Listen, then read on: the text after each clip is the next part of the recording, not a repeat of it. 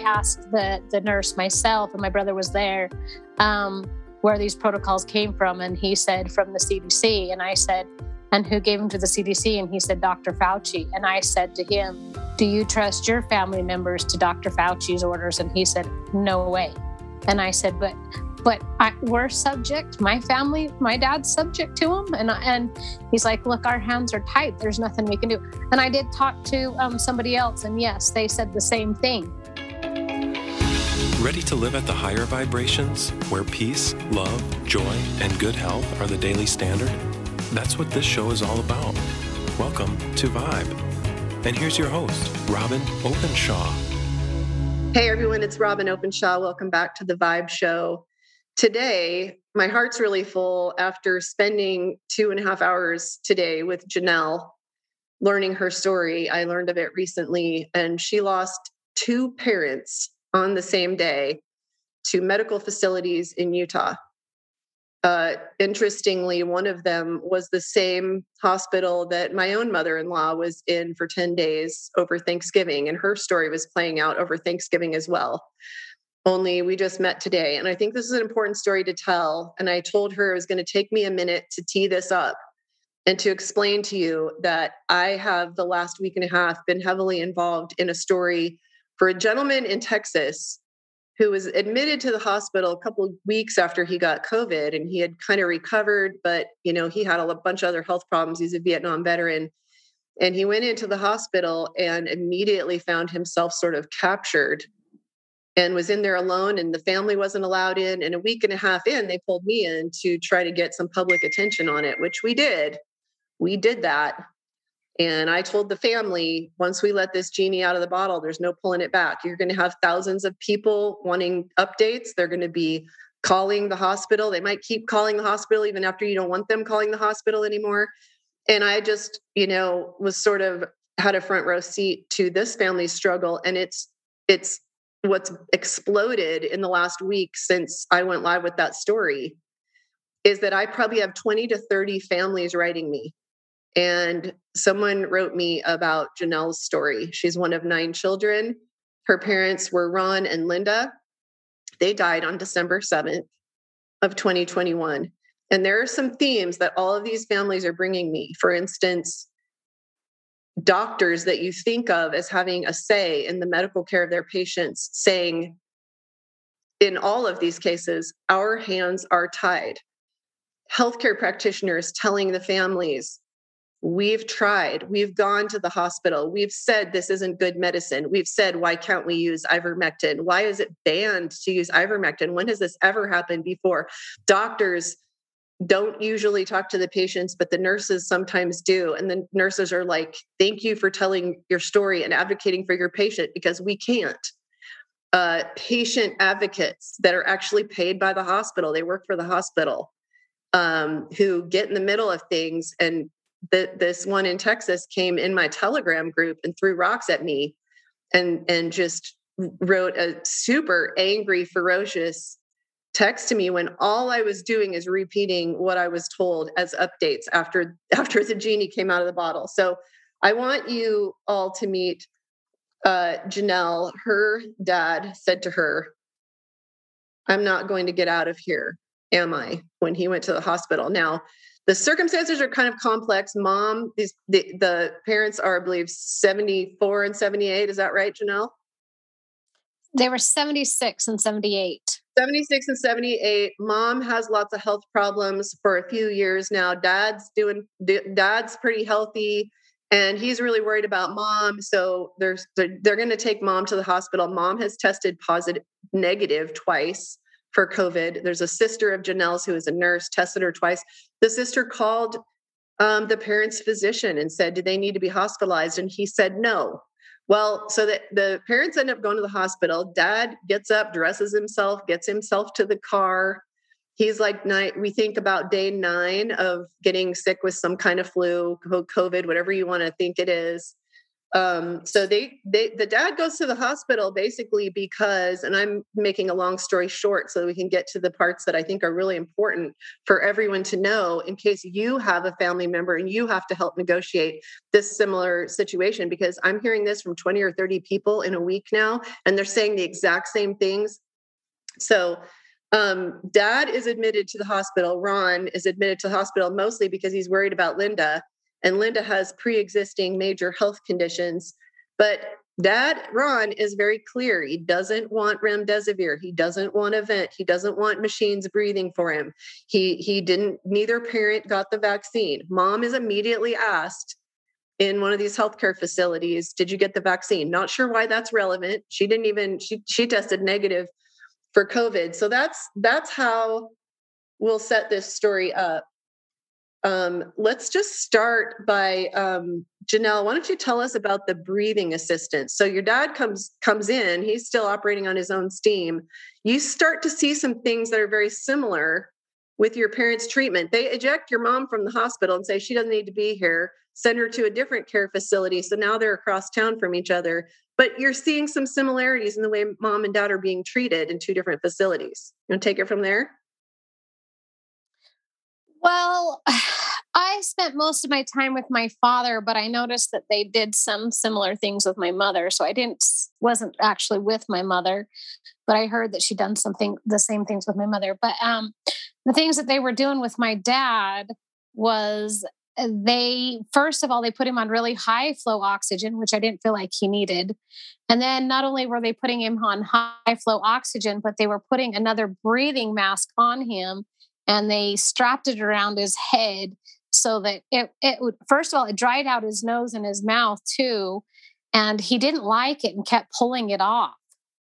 And so um, from what i understand i didn't feel like my mom needed to be on high flow oxygen either and i didn't understand why the, the facility that they took her to why they put her on high flow oxygen because her her breathing didn't seem to be um, a problem. It was my dad's. I mean, she had his, some she had some issues with for the last couple years, and nobody knew why. She was like choking, and so eating was a problem. But she wasn't having problems breathing. And then she ends up in this facility, and really quickly she's on a breathing apparatus as well. They both are, right? Correct, correct. So with her, it is actually she was choking when she would drink water. So what we have we have kind of gathered our thoughts around is because right when she went in and the hospital started giving her IV um, liquids, everything about her started to turn around. This is from what my siblings have told me that um, when they started giving her IV fluids, that everything about her started to turn around. Now, I wasn't with her, but that's what they said. And so it was mostly that she had been scared for a long time to drink because she would have she would choke on what she was drinking and my dad would sometimes have to give her a Heimlich maneuver. And so hers was a choking issue. I didn't I didn't feel like she had COVID symptoms at all, but for some reason the care center started treating her for COVID. One of the themes that I'm hearing from these stories people are bringing to me is that they put them on the BiPAP machine. They've kind of backed off the uh, Andrew Cuomo put everybody on a vent thing that was killing people en masse in New York hospitals. They backed off of that, but now they're putting people on a BiPAP machine with 60 liters and 70. I think one of your parents was on 70 liters of oxygen. And I have medical professionals telling me, and I'm not a respiratory therapist and I'm not a nurse or a doctor, that I have them telling me that does permanent damage to the lungs and blows out the alveoli in the lungs. Did you not see both of your parents having some pretty terrifying responses to being put on the face mask on their face and forcing oxygen into them? Once again, I don't think my mom was put on the BiPAP, but I know that my dad was, and, and yes, I actually saw it.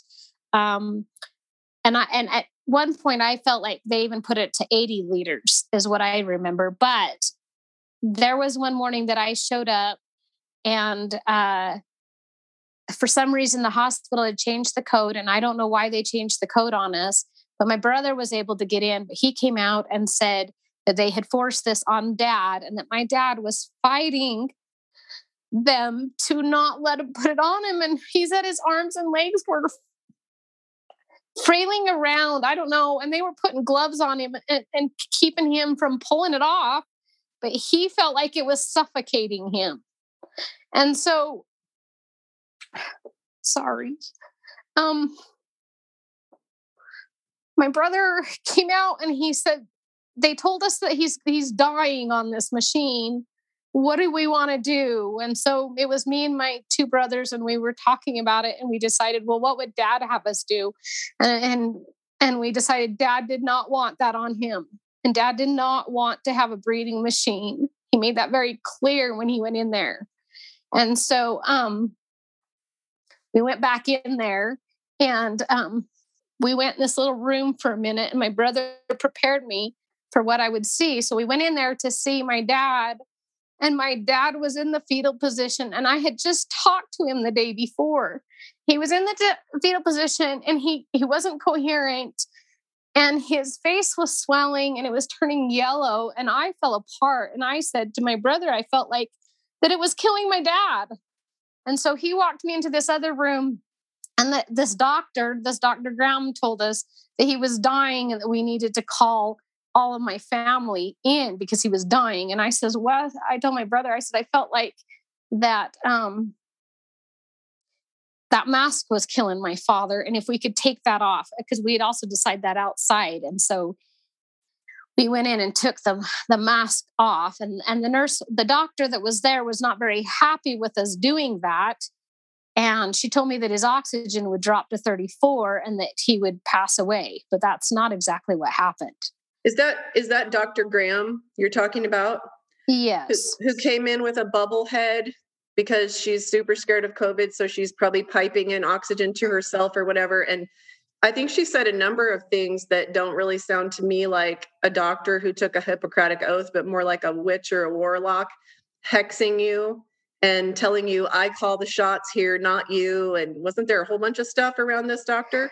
Well, so yeah, she was when I got in there, she was not very nice to me and did not want to talk to me and I didn't have any interaction with her, but she did not like the the the idea that my brother was coming out and talking with us so that we could all make a joint decision. She, they she wanted one person to talk to and for that person to make the decisions and not for the rest of us. So she was frustrated and irritated that I was there with my brother and we were making a different decision than she wanted.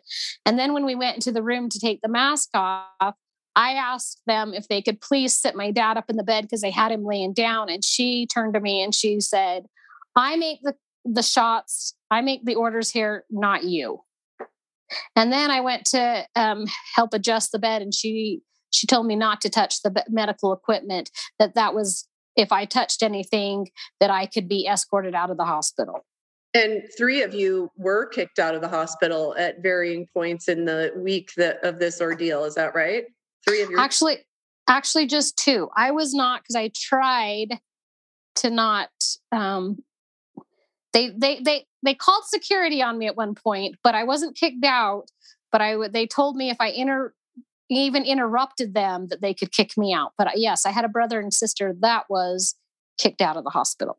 And what one of them was, and if I can understand your family's dynamics uh, well enough here, seven of your siblings are likely to go along with the protocol. They haven't really been questioning it th- this whole last two years of, hey, what's going on here with the CDC and what's going on here with this virus? And they're more like likely to assume that whatever the hospital is going to do is in the best interest of your parents and then there's you and your brother who actually has medical power of attorney. And you read me the letter that your brother wrote to sort of document what happened here. And just for any legal purposes because i mean both of your parents died on the same day went went into the the system on the same day died on the same day. And some of the quotes by your brother from this letter were so important that I think like just reading one to you and having you sort of flesh it out for us would be really helpful. And one of them is because your dad did not want remdesivir and he was put on antipsychotics, he was put on um, psychotropics, he was put on Ativan and morphine, all kinds of things that he had been pretty clear with you guys he didn't want. But your brother said, We asked them, being healthcare workers, we asked them several times to stop giving him drugs. And then he goes on to say, and the hospital staff wants to say that my dad agreed to it and we agreed to it, and that is not true. Do you feel like they gave your dad medications that you very specifically said do not put him on and your mom?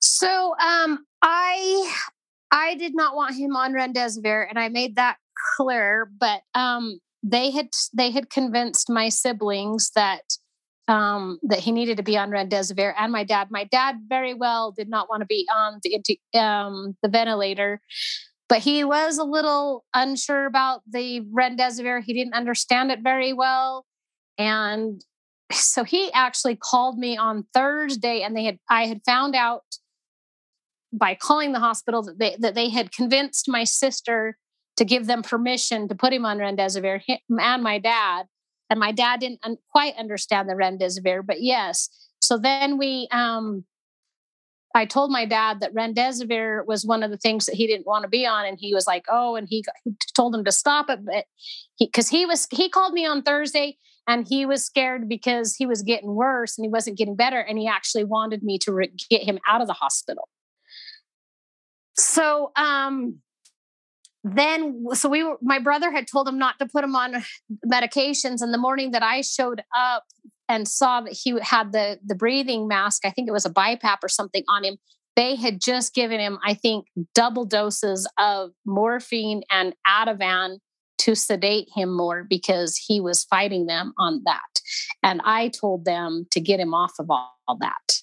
Your your brother i believe saw him literally kicking and fighting them with his arms and his legs and they were pinning him down and putting gloves on him or something like that. Yes that's what he said that his arms and legs were like he said flailing or something because he did not want it on and yes they were putting gloves on him so he could not take it off. Same hospital same week that this was happening for you my mother-in-law came out of the hospital with her own bite marks in her arm and thank God she has no memory of it. I think her psyche kicked in to protect her from the physical trauma. But um, your your dad was in that same hospital. The first thing I saw when I walked in that hospital room is that the bed looked like some kind of torture device. It was metal, all bolts and metal, and then there was a, a pad that I guess they think of as a mattress that was literally this thick, two inches thick your your dad and my mother-in-law was trying to get sideways and the nurses kept laughing about it and thought it was hilarious that she was trying to get sideways and we were like that's because that bed is horrible and she's been in it for 10 days right? So your dad was very uncomfortable in the bed too is that right? That's correct. Yes.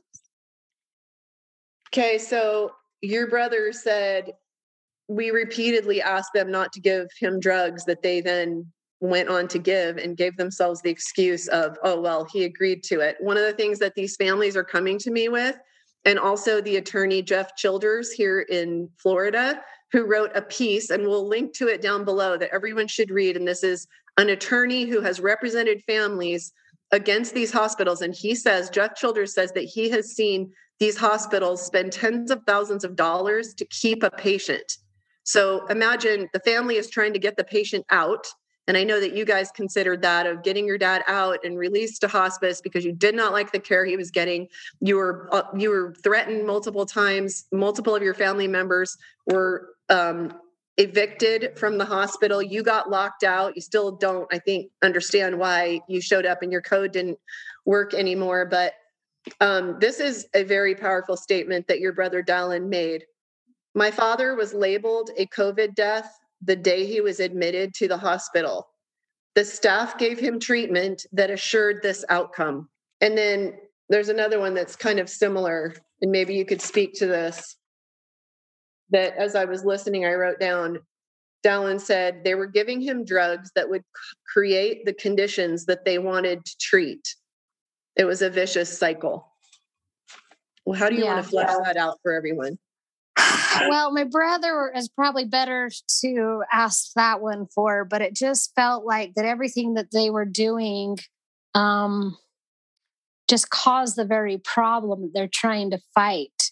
I mean, he has a cold or whatever and they they kept trying to lay him down and sedate him i felt like um they weren't trying to figure out what was wrong with my dad that they would just sedate him with a bunch of medicine so that he didn't have to feel what he was going through. But when he felt what he was going through or tried to do anything about it, that's when they would just sedate him with more medicine. And it caused the problem that they're in there fighting instead of helping him get over the problem. Does that make sense? It does. So I I felt like you were telling me that you almost saw two categories of employees that there were nurses or doctors or other staff who really had empathy for you even thanked you for advocating for your dad because they said they're they can't.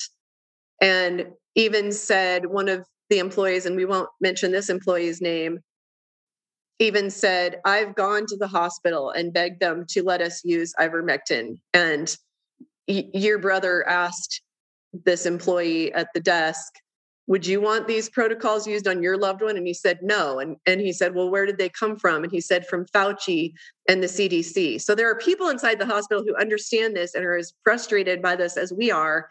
And then you said there was sort of like almost seemed like another category of employees and the good employees would even warn you that the bad ones were coming on shift and t- tell us how you felt this other category of employee was that wasn't so warm and wasn't empathetic and were kind of tyrants and worried about the equipment, not the patient, et cetera, et cetera. Okay, so let me say this too. I'm the one that my brother, one of my brothers was with me when we went to the nurse's station, and I asked the the nurse myself, and my brother was there, um, where these protocols came from, and he said from the CDC, and I said, and who gave him to the CDC? And he said, Dr. Fauci. And I said to him, Do you trust your family members to Dr. Fauci's orders? And he said, No way. And I said, But but I, we're subject. My family, my dad's subject to him, and and he's like, "Look, our hands are tied. There's nothing we can do."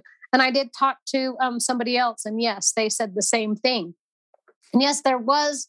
I even went to the house supervisor and talked to him because um, I, I felt like there was two different sets of people that you dealt with in there. I I went in there one night to be with my dad, and um, I had talked to them and gotten previous permission that a family member could stay that stay with my dad through the night. And so we thought since one of us could be up there, we could spell each other off so somebody didn't have to be there the whole time. But I was there at four o'clock and thought I'd be there for a few hours. And um, I called my sister and was hoping that she would come in and spell me off. And and and and a nurse came and told me they heard what I was saying to my sister, and they said, "You can't leave. If you leave, then nobody can be here. You're the only one that's been approved to stay the night with your dad." Which means I had to stay the whole night with my dad, and I was in there at four o'clock. And so, um, I spent that night with my dad and I tried to everything I could to alleviate his pains and figure out what my dad needed. And that whole night I spent with my dad, I I would put my hand on his head if it was cold, and I sang to him and I rubbed his back and I moved him if he was irritated.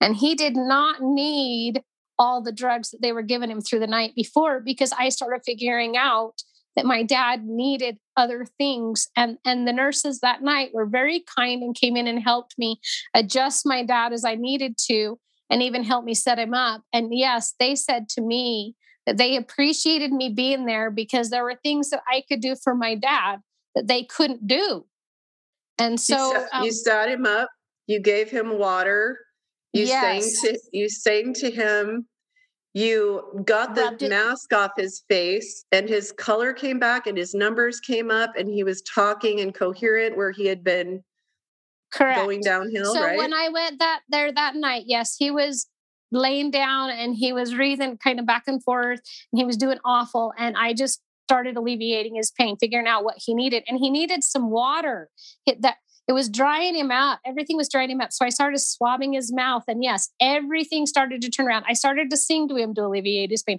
I started to rub his back. and all like his um, heart rate was really high and that came down and his oxygen went up and his blood pressure got good and i was taking pictures through the night and my siblings were amazed and they're like what are you doing and i said i've just started figuring out what dad needed and I said, and I started to li- taking care of all these problems. And I sat him up. And by morning, he was talking to my siblings and telling them that. And my brothers were saying, "Dad, we'll come get you, and we'll get take you and get some ice cream, and you're doing well." And he was talking back and forth with them and knew who they were. And he even stood up at one point and said, "I'm going to go get some ice cream." And I said, "Dad, not yet. You're not ready." And set him back down. But even that that night when I well, it was probably early in the morning. I asked the nurses, I said, So who am I going to get tomorrow? Are they going to be as nice as you? And they said, The one kind of hesitated a little bit and he said, You know, uh, some of them are not as nice and and they're more strict and firm. And sure enough, it was like, for me, it was like the changing of the guards. That next nurse came in and he was like, What are you doing? And he was mad at me for what I was doing with my dad. Instead of saying anything like, Good job, he was mad. He wanted to lay my dad back down. And I said, But he's doing so good. Can we please leave him sitting the way he was? And he's like, No. And he lays it back down. And my dad started to struggle a little bit. And I says, Can we at least put him up a little bit? And so he would put him up. But he got irritated with me and told me that I was a nuisance but it that's the way it was. It was like one time you get these nurses that are grateful for what you're doing and then the next minute when the next change comes in it was like you didn't dare touch anything interrupt them touch the bed or you could be kicked out. It was like a whole different experience from changing of the nurses. I believe this nurse that we're talking about his name is alec. Yes. and uh the patient advocate, there's not a lot to say here. We don't want to go too far sideways on that. I just want to point out to people because our reason to do this interview is so that everybody knows how to connect the dots on what's really going on inside these hospitals best we can, right? It's not like we have the mainstream media telling us. It's not like our doctor is going to tell us. They're all staying as silent as possible. They, even the ones who disagree with it, we, we have to figure this out ourselves. So, what Jennell and I are trying to do is put some pieces together as she and her family pick up the, the pieces here and, and, and even process what just happened two months ago. But what, what we're looking for here with patient advocate is I think everyone should consider that if you hire a frontline nurses advocate, that's someone you're hiring as if, you know, just like if you're going to get a divorce, you don't have the same attorney as your ex husband, right? You could hire a frontline nurse, patient advocate, who's now your advocate coming from the outside and is totally committed to your best interests, your patient's best interest. When there's a patient advocate that's paid by the hospital, by definition, they're not advocating for your dad. They're advocating for the hospital. At the end of the day, it's not your dad writing the check to them twice a month. It's the hospital. And so you kind of had a mixed experience that she was nice to you sometimes, but she also didn't really, am I wrong, seem to have your dad's best interest in mind? Well, that's that's something I ran into too. So let me say, I was with my dad from four o'clock the afternoon before to 1.30 the next day. But during that time, the next day, she came in and she introduced herself as the my dad's the patient's advocate. But then she went on to tell me how the hospital was frustrated with my family and i i was rubbing my leg my dad's legs to alleviate some pain but i was i said in, in what way are you frustrated with us? And she's like well because we have one person in here and we only like to talk to one person and when he makes a decision then he he goes out and he talks to the rest of you and you guys come back with a whole different decision and I said, well, there's nine of us in our family. And, and I says, if you leave one person in here, their mind kind of gets worn out. And so he comes out to, for the rest of us to all have come with a unanimous decision on how, what's best for our father. And I says, and can't you see that um, the decision that we've made for my father actually benefited him? Because uh, two days ago, your guys' protocol was killing my dad. And the, the doctor called in and said, he's dying, he's dying, call everybody here. And so us siblings gathered and we decided to do something different. And look at my dad now. He was sitting up and he was, she even came in and said, Hey, Ron, how you doing? And he said, he kind of nodded his head and he said, good. But I said, and then before he was out and down and on that, that breathing machine. And, but she didn't come in and say, Jennell, whatever you're doing for your father, keep doing, you're doing an awesome job. It was more like she was advocating for the hospital and was frustrated that they had to change things that they were doing because we decided that a different care would be better. And she didn't like it. Your description of you you and your brother taking a look at this BiPAP machine, you know, so they backed off the ventilators because the American public was screaming about these ventilators are killing people. You have to put people on sedatives and paralytics to be able to force a tube down into someone's lungs. So now they've backed down and we're on BiPAP, which at lower oxygen levels maybe isn't going to wreck your lungs, but at 50, 60, 70, you said even 80 liters, that's the highest I've even heard of anybody using 80 liters. Again, I'm not a respiratory therapist or a doctor, but uh, you and your brother described what that was actually doing to your dad. Will you describe what the BiPAP is doing and the impact it was having on your dad? Well, what I saw was that um, my dad's face was swelling and it was turning yellow. And when I when I saw him and he was in the fetal position, and my brother said he had been fighting to get it off. And so I don't know what happened before that, but that's what I saw. When I came in, his whole coloring had changed and his face was starting to swell and it just looked awful. So when they pulled it off, too, I believe that personally that it did some damage to him because after that he was coughing up blood. Which so, would make which would make sense if you just blown out some alveoli, the little tiny, tiny airways and cells in the lungs. Now, I, I can't diagnose him, but I am hearing this from other people too. This is a this is a very common theme. Is they put him on the BiPAP whether he needs it or not, and a lot of times they seem to be patients who are breathing fine, but then they get immobilized. They get you lay them back in the hospital bed. You put them on all kinds of meds. The more they're immobilized, I think you lose something like a couple percentages of muscle mass a day if you're ventilated or if you're just immobilized in a hospital. So we've got all these dynamics going on, and we could probably make a lot of inferences from that. But let's let's just talk about what you think that families need to know. I, I as I heard your story, I was thinking I, I need to have you tell this story and do an episode on these similarities that I'm seeing in all these stories. As I would go live on Facebook talking about this gentleman in a Texas hospital, we were trying to get his family in to see him. After a week and a half, we were successful at that. Um, when I came in and we had a thousand people call the hospital, um, lots of people mad about what we were doing too, right? Like I didn't tell people to call the ICU, but somehow the ICU's numbers being jammed up. That's not what we told people to do. That's the whole let the genie out of the bottle and we can't really put it back in. But we got the family in there and we got this gentleman released to another facility. But at that time, they changed his meds. They changed his meds right before they changed hospitals. And, uh, you know, they stalled and stalled and stalled. And every day you're losing, you're losing your patient. Your patient is going downhill. So I wanted to put this together so I could show this to my brothers I have a sister and a brother who are the medical power of attorney for my parents. I know that my parents don't want to be on mechanical ventilation. I know that my parents don't want remdesivir. My mom is both bl- blind and deaf. She's super smart. She wrote a book about the Constitution that you have in your possession. Uh, but my parents are elderly, and my mom has lots of health conditions like your mom does. And I know what they don't want.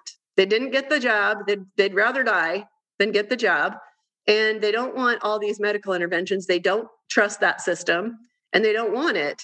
And yet you went in there and you did all the right things. I know that you've been waking up every morning thinking, if I had that to do over again, I would do this and this and this. What would you want a family to know who's going to be up against their uh, maybe elderly family member being in the hospital? Well, if it comes to the COVID thing, I mean, for me, if I was to go back and say what I could have done different, I would have advocated even harder not to even take my dad into the hospital. I truly believe he would have survived this had he just stayed home. Probably both my parents. My mom needed um, some uh, liquid, like I said, intravenously to make her feel better, but she probably could have lived longer as well. So I would have advocated harder.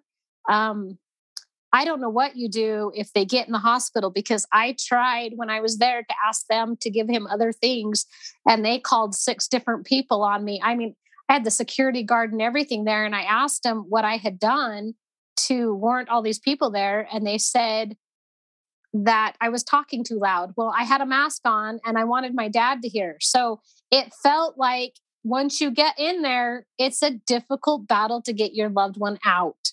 So really think twice or three times about ever going there.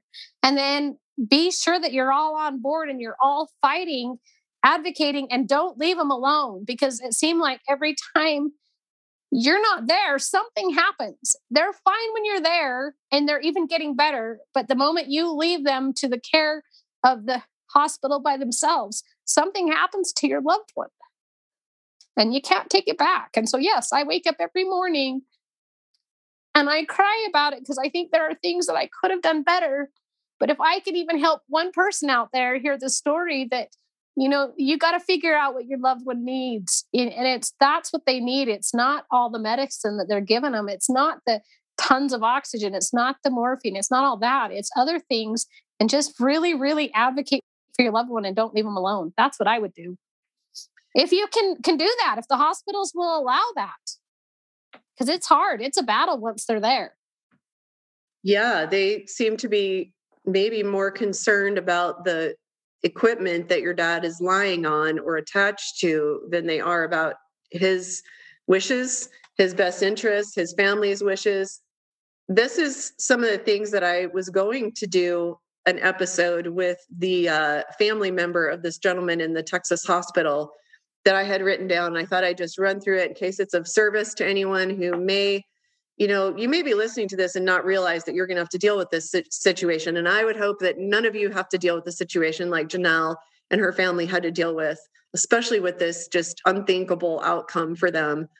Um, but number one, when you go to the hospital, regardless of what you go to the hospital for, they're going to start chasing you with a swab and so if you can say no to it, if you already know what your family member is there for, you know, there's this guy now who was in a car accident in near Flagstaff, Arizona, um, far away from home, and he ends up conked out in a one car accident, ends up in a hospital on a vent, wakes up somehow miraculously, even though he's on propofol and fentanyl and and uh, um, morphine, and pulls out his vent and pulls out the IV and pulls out a catheter and walks out and confronts the healthcare staff who's like, oh my gosh, we're seeing a ghost, you know, because they thought he was on his way out. But he wasn't even hurt. Like he wasn't even seriously hurt. And uh, he said, he was here, he was in a car accident, but they swabbed him and said, You have COVID. And they began to treat him exactly like a COVID patient. That makes no sense. So I would like to think that if you go to the hospital for something that's completely non COVID related, you should be able to say, no, I don't want that test because I don't want you to then throw me on a vent and call me a COVID patient. Um, number two, like Jennell already said, watch them around the clock. Okay. Also, be aware that, you know, and you may have to educate the healthcare workers because Jennell's brother said to a nurse, what this remdesivir that you're pushing on us so hard over and over again do you even know what this is? Was it created for COVID? And she said, yes, it was. Well, that's not true. It wasn't created for COVID. It was, it's a failed Ebola drug that had catastrophic results in an Ebola study and then really crappy results that killed people of, of kidney failure with a small group of people with COVID. And that's it. And Fauci went live with it. And it was now standard of care that every hospital in America had to do. So watch them around the clock you're only infectious with COVID for four or five days. You know, by the time um, Ron was in the hospital, he was like on day nine or 10 of having COVID. Mom, Linda, doesn't even have COVID according to their own test, if you even believe the test. Uh, some people, I I would say no remdesivir for me in the hospital, or, or I know that my parents don't want remdesivir. And we know we don't want to vent. Well, now I think I would just rather not have a BiPAP either. I don't want to be sitting up. I don't want somebody helping me move. Um, those advanced patient directives that we all think are supposed to protect us apparently give power to the medical professionals so that they can completely ignore patient rights. CMS, which is Medicaid and Medicare, have given hospitals apparently full liability waivers as long as they just do the protocol. And so, and Jennell told me she felt like there were people there in that hospital who their sole focus seemed to be just enforcing the protocol. Watch for medications being changed and tell them that you you get to be in charge of that and that they have to run any medication changes past you. I have a lot of these families telling me that their family member was given a very low dose of a steroid or something that could help with the inflammation, but they were given such a low dose of it. And again, it's the Fauci, the Fauci protocol. Um, be aware that a dead COVID patient is worth an average of $366,000 in the United States. This is big business. This is big money. They drove these hospitals to the brink of bankruptcy in 2020, making them shut down most medical activities and just focus on COVID. They sat there completely empty for weeks and months, some of them.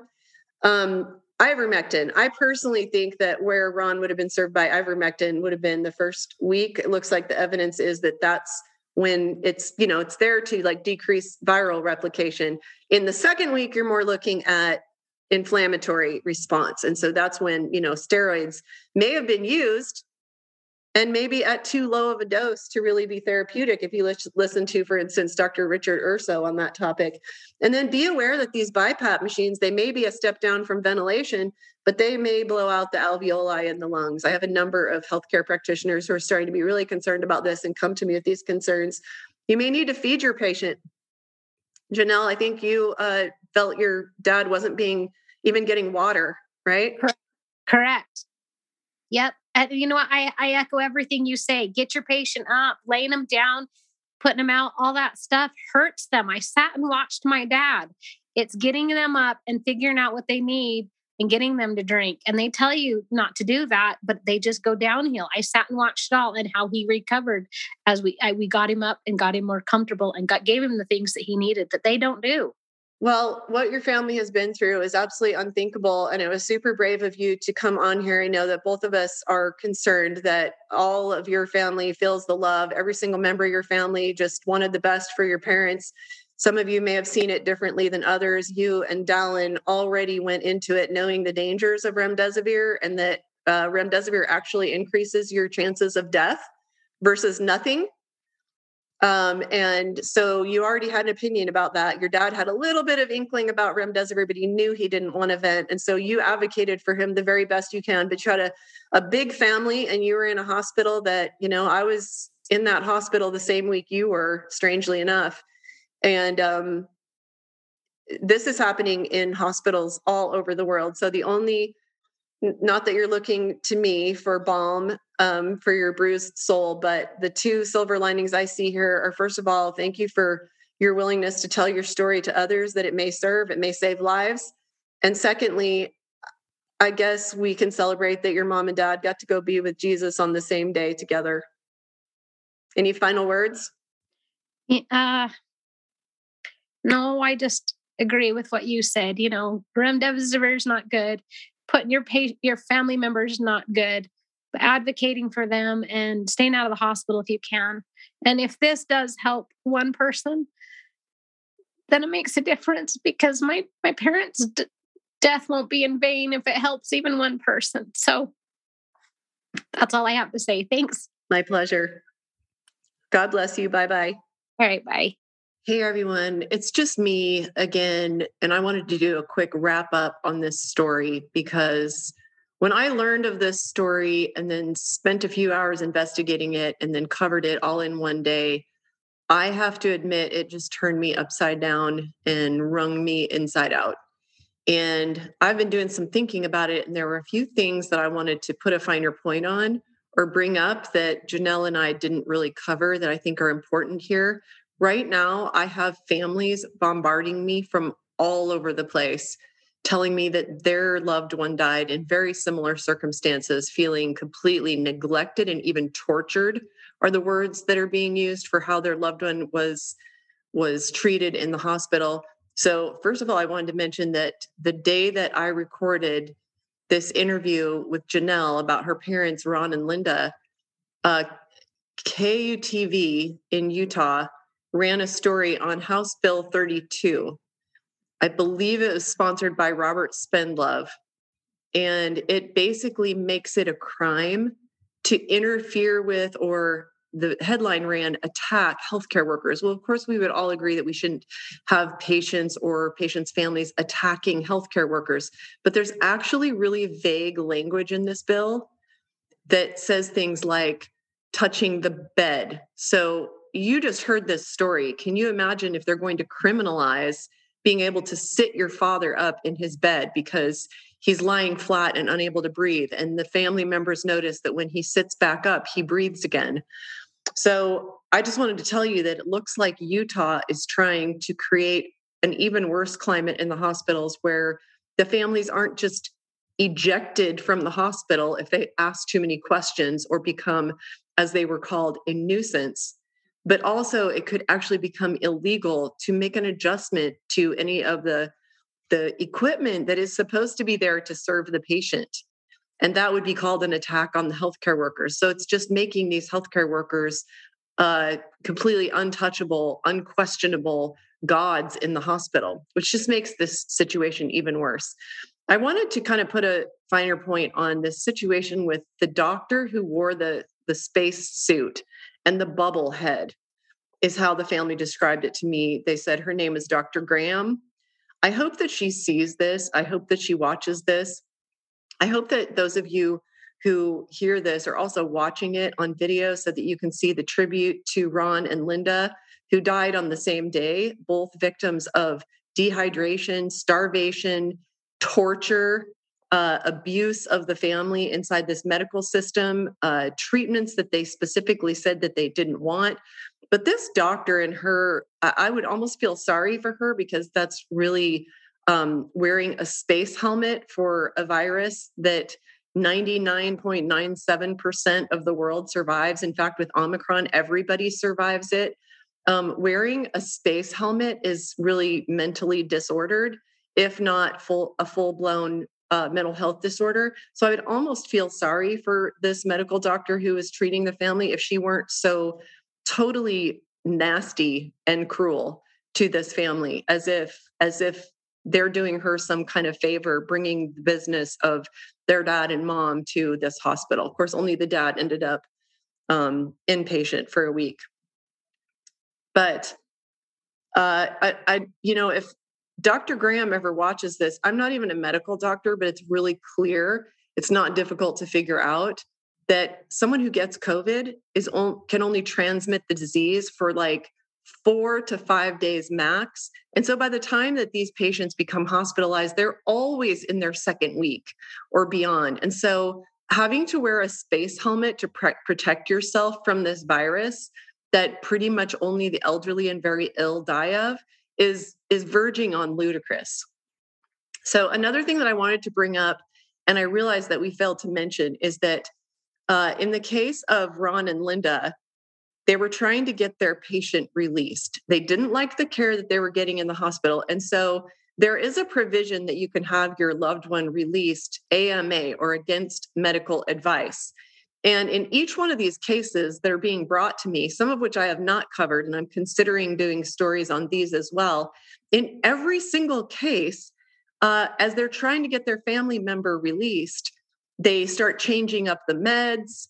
They take the BiPAP from like 70 liters of oxygen down to 10 liters when they're going to release them, which right there, you know, they've now blown out the alveoli in the lungs, and then they give the patient back totally bruised and bleeding to the family and and literally say to them, he's going to die in the car on the way home, or he's going to die on you. So they they hex the patient.